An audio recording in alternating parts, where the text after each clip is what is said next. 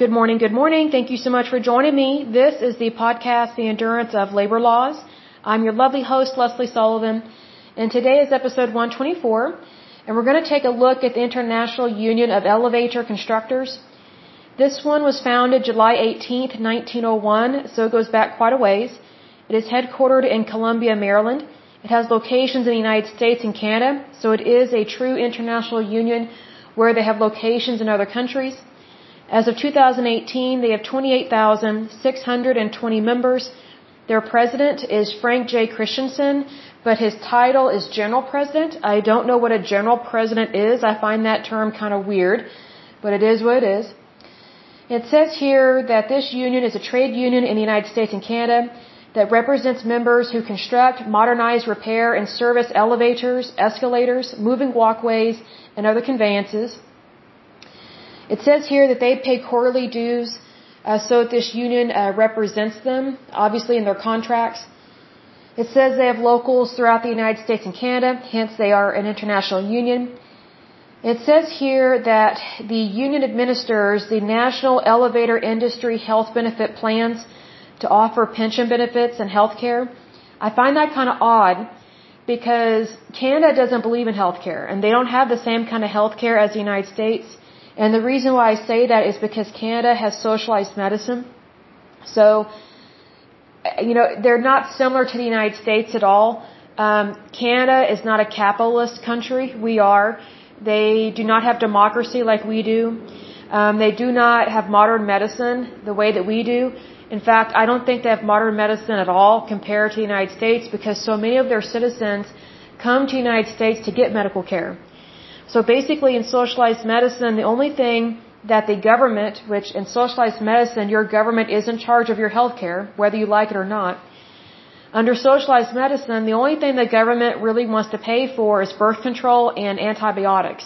Anything outside of those two things, it doesn't really want to pay for and it puts you on a waiting list. Basically, weed out the weak. And that happens quite a bit in Canada as well as in the UK and now also Australia. So if you if you have anything serious going on, the odds of them paying for it are really low. Um, if you're young and healthy, you know, basically that country is for you. But the moment you start getting older or the moment, you know, you get diagnosed with something or maybe you have a complication, that's where your healthcare system is not going to be there for you because it's not built to last. Unfortunately, with socialized medicine, they have to overly tax people in order to pay for it. Or, sorry, excuse me, in order for the government to pay for the healthcare. But unfortunately, um, in terms of socialized medicine, you have a government that just gives itself an excuse to overtax people, especially the rich, in order to provide substandard health care. So there are people that think that, well, universal health care is the way to go. It's not. Um, you will lose a lot of your rights. You will lose access to your to your doctors. They will push you on to nurse nurse practitioners who are not doctors. They have never been to medical school. They are not as good as doctors and they typically are cheaper labor, although they want to get paid just as much as a doctor, even though they are not a doctor, and they should not have prescribing rights at all in terms of nurse practitioners because they make a lot of mistakes that people do not know about, and if you need proof of that, just talk to a pharmacist. If it was not for our pharmacists, uh, there would be a lot more dead people. There really would, because I've worked as a licensed pharmacy technician way back in the day.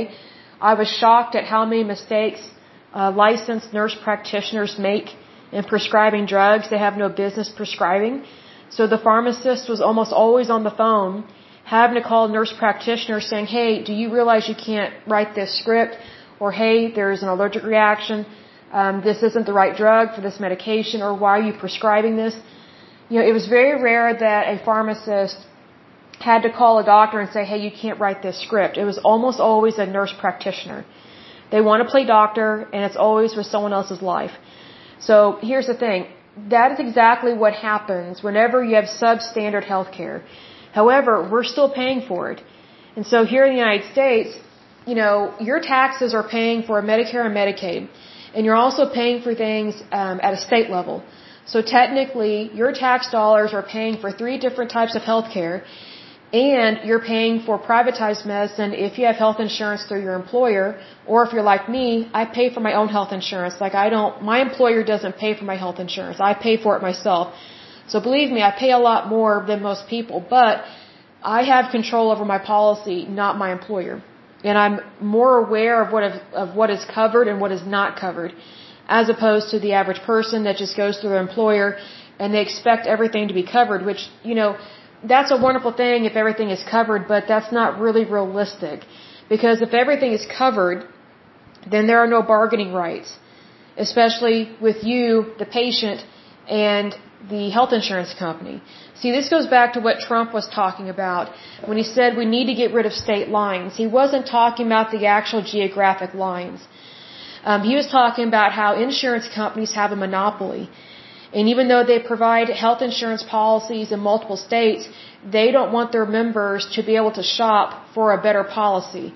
So Trump was trying to have it so that we, the consumer and the citizens of the United States, would have more access to better health care at a cheaper price because you would have competition. Well, unfortunately, these insurance companies, they have a monopoly. And it's very similar to our federal government. So it's it's one of those things. It's kind of creeping socialism where it, it's squeezing out the the rights of the patient and it's putting someone else in charge and that's not right because it is the citizen that is supposed to be in charge it is the patient that is supposed to be in charge. So you know if you want an example of what you don't want move to canada basically. Now canada is not number one. The united states is number one. Um, canada as i said is not a capitalistic country. We are um, we have a true democracy. They do not. Um, they have a leader that is very distant to their people, and that would be Trudeau. Um, he's not very bright. He's just a playboy uh, that keeps getting elected. He has uh, issues with pronouns, which I find that kind of odd because obviously he is a male and his wife is a female, but yet he doesn't think there should be pronouns that, you know, let you know if someone's male or female when you're speaking in a sentence. So he's trying to rewrite the English language, but yet he's not that bright. So that is their leader in that country. Also, Canada is not heavily populated like the United States. So I don't understand why a labor union in the United States would align itself with a labor union in another country where we don't have the same type of government, um, we don't have the same type of leaders, we don't have the same type of labor laws, we don't have the same type of tax system, and also, when it comes to pension benefits and health care, Canada is socialist, we are not. So, they don't believe in health care. If they did, then people would have more access to health care in Canada, but they don't. It's limited. As I've said before, the only thing that socialized medicine wants to pay for is birth control and, and uh, antibiotics. Anything outside of that, it does not want to pay for. Why? Because it costs money. So basically, whenever you have socialized medicine, it's almost always within a socialized country, which means taxes are high. Um, labor wages are typically lower because people are not able to make as much money, and then they have less access to pension funds. They also have less access to health care, but yet they're paying for it. So it's really sad. So it's one of those things that I don't understand why labor unions tend to go socialist or fascist, but that's typically what it is, and it's very unfortunate. So, needless to say, I wish more labor unions, they would be separate. You know, we have ones that are in the, in the United States and then those that are in Canada. We don't need to merge with other countries because we're number one. Usually what ends up happening is these other countries, they want us to merge with their unions just so they can use the United States as their personal piggy bank. Well, we are not anybody else's personal piggy bank. You know, the monies that people earn here in the United States, they should stay in the United States and that includes labor unions. But unfortunately, you know, they try and push this socialist agenda, uh, sorry, agenda, and it's borderline fascist. It doesn't tell me who really founded this labor union per se, um, but a lot of these labor unions they tend to be founded by fascists or socialists, and they tend to be um, anti-capitalist, which is stupid because they love money.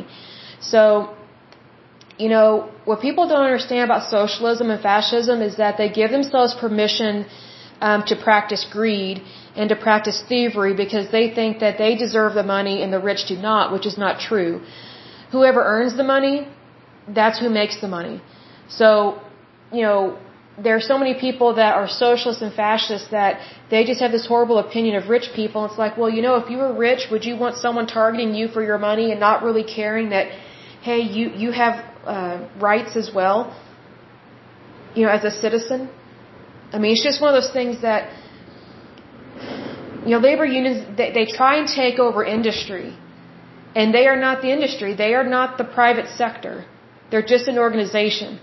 But you know, I find it very interesting that you know these people they they are very much into taking over things, not creating things. That's exactly what socialism does. It does. That's exactly what fascism does. Excuse me, my mouth is dry. Let me get a drink of water. Hold on just a minute. The weather's been really hot here in Oklahoma. Okay, good water. Okay. So anyway, these labor unions, they, they very much are fascist and socialist because they give themselves permission to steal. They try and make it seem like it's all about them and not other workers as well. So they, they basically devalue other people's labor in order to increase the value of their labor. And they also do this against other labor unions. Because as we've seen in times past, there are some labor unions, they actually you know, went on strike against other labor unions and they actually planted bombs and went after some people. So that's the thing with these labor unions. Sometimes they have a very turbulent beginning and they don't always tell you their true intention. They just make it seem like, oh, we're for the worker, we're for the worker, blah, blah, blah kind of thing. Well, you know what? The Soviet Union made it seem like they were for the worker and because people fell for it, the Soviet Union was able to take over almost completely the, the banking system, the currency, and they were confiscating people's businesses. And it was communism. It corrupted the country. And it was horrible. So, I mean, just look at what's been going on with Russia and with, you know, Putin over there. I mean, he's ex-KGB. I mean, they can't deny that. I mean, he's not as bad as Stalin and some other leaders, but here's the thing. Excuse me, whenever you elect somebody or have somebody that's ex KGB, you know, you're you're not very bright. You're not very bright. And for those that live in Canada and think that Trudeau is great and uh, you keep voting for him, you're not very bright either, unfortunately. I mean, you need to wake up and realize that you deserve a better leader. You really do. You know, socialism is not the way. It, it's how you destroy a country. It's not how you build it or sustain it which is why I get so concerned with these international unions because it's almost like whenever these unions join other unions in other countries, it's like they lose their identity from the country that they're in. And it's usually the United States that suffers the most. So if anything, if I had to guess, and as I've probably said before in other podcasts, it doesn't tell me the breakdown of how many members are in each country, but if I had to guess, the majority of these members in these international labor unions are from the United States because we have a larger population, we have a larger industry, our currency is more stable, and we make more money. Reason why we're capitalist and we have a democracy and we have true freedom. No other country on the face of, the, face of this earth operates the same way that the United States does. It, it just doesn't happen. So why we align ourselves with people that do not think like us but want what we have and have problems problems with greed makes absolutely no sense to me because I mean that would be like dating someone that that hates your family. You know, you want someone that actually respects you and respects your family. Like why are you you, know what I mean? You have to be around people that are like-minded. And you know, it's just one of those things that your relationships matter, whether it's interpersonal, personal, business, a job, an industry, whatever the case may be. Because every relationship or business deal that you have or contract that you have is a direct reflection of you and your choices. So my thing is make sure that everything you do is legal and moral and that these are good cho- good choices for you and your future. Because he, here's the thing, there's some people that they make choices based on the here and now, but they don't look at the long term. That's a big mistake. Big, big, big mistake. You know, there are different types of goals that we have in life. Short term and long term. Okay? Obviously short term is not going to be the same as long term, but you need to make sure that your short-term goals do not jeopardize your long-term goals. Because otherwise, your short-term goals will not empower you, they will hinder you if they are not if they're not rooted and grounded in wisdom and are for the, the betterment of your future, so to speak. I'm not quite sure how else to describe that, but this deals with a lot of decision making. And unfortunately, a lot of these labor unions that are siding with socialist countries, that makes no sense to me. No sense to me. I mean, why would you side with a, a, a socialist country? Stalin was bad, Mussolini was bad. I mean, there's not a single socialist country on this planet that is actually profitable. I'm trying to be nice about that. There's not a single one whose currency is as, as strong as the United States. So why would you align yourself with someone that's weaker than you and just wants to take from you? It just makes no sense to me. So, you know, I hope and pray that these unions that they break up, especially these international ones, and they start focusing on their country, their own country. Because a lot of stuff gets lost in the shuffle with things like this, especially with international unions, because it's like things are not being done at the home front and things are not being accomplished within communities, which is where we see the most good in these labor unions is at a local level, meaning within your own individual community. But with international unions, it's like people get lost in the shuffle and it's like stuff doesn't matter anymore when in fact it does. So that's where, that's where I get concerned especially because we want things to be at a local level first, then move to a state level, maybe a federal level, but we don't need international unions. Because we're not like other countries and they are, they are not like us. And there's a reason for that. They have their labor laws, we have our own. They have their tax laws, we have our own. They have their healthcare system, which is usually crap and sucks. We have our own, which is way better. Ours is way better. It's not perfect, but ours is way better. Otherwise, why would so many people come to the United States for healthcare? It's because it's far better than any other healthcare system on the planet. And yes, it costs money. And see, here's the thing. Even socialized medicine costs money. It's not free. It's not free healthcare. It's not universal. Well, the only thing that's universal is that it's it's all crap. I mean, that's the only thing that's universal. You're not going to get what you pay for. And here's the thing: with universal healthcare or so-called free healthcare, which is not free at all, it's coming from your tax dollars. It doesn't matter how much you make. You are paying for it, whether you're rich middle class or lower income. It doesn't matter. Yes, the rich are paying the bulk of it, but they don't deserve that. I mean, if you make a lot of money, do you think you're responsible for everybody else's expenses? No, you're not. People need to be responsible for themselves. And most people want to be responsible for themselves because if you're not responsible for yourself, then, then that affects your decision making. Then, then it's like everybody else is making decisions for you, but yet you don't really know what's going on. That's the problem with socialism. That's the problem with socialized medicine. And that's why so many people come to the United States because their country is socialized. They have, they, they're a socialist country. So they have less rights, but they're losing more money basically at the ballot box whenever they vote. So my thing for Canada, and I love my Canadian listeners, you guys really need to take, take this seriously. Be careful who you vote for. Vote for freedom. Vote for democracy. Vote for capitalism. Trudeau is, is not a good leader. He's more concerned about pronouns that are used. He's trying to rewrite or redo the English language. Who is he to decide that? I mean, he, he's just a playboy. It just makes no sense to me. So please elect better officials because here's the thing. Whoever you elect, you know, is a reflection of you. It really is. And let's say you didn't vote for him. He is still a reflection of you and your country. Whatever leader you have or whoever is your leader.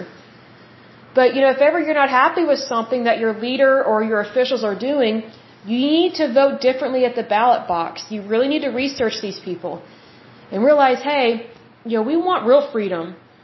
Not socialism. We want real freedom. Because there is no freedom in socialism. There just isn't. You're always putting someone else in charge which is exactly why these international labor unions are not good. It's because they are putting someone else in charge of the United States' labor, but in a different country. You know, we don't report to anybody in another country. We are the United States. We're number one for a reason. You know, unfortunately, the, these workers, they, they get sold a lie and they buy into it that, oh, this is how we do things, this is better, we'll have more members. Well, why can't these other countries just take care of their own labor? We're not responsible for them. We are not other people's nanny. You know, we're turning into a nanny state and then we're turning into a nanny country. It makes no sense to me. I mean, if, if we're going to take care of Canadian citizens, then we need to take over Canada as well as Mexico. Because, I mean, who would want the economy of Canada and who would want the economy of Mexico? Nobody. It's not as good as the United States. So it's one of those things that we are separate countries for a reason. We have stability for a reason. It's because we need to honor our own laws. We need to focus on America first, everything else second, because if, if we are not protecting the home front, and if we are not helping our people here at home first, then we've totally missed the mark. We, we've, we have not been successful at what we are supposed to be doing at a basic level, which is provide and take care of our own citizens first. As much as I love my listeners in other countries, you know, we're, we are not responsible for other countries. They are responsible for themselves.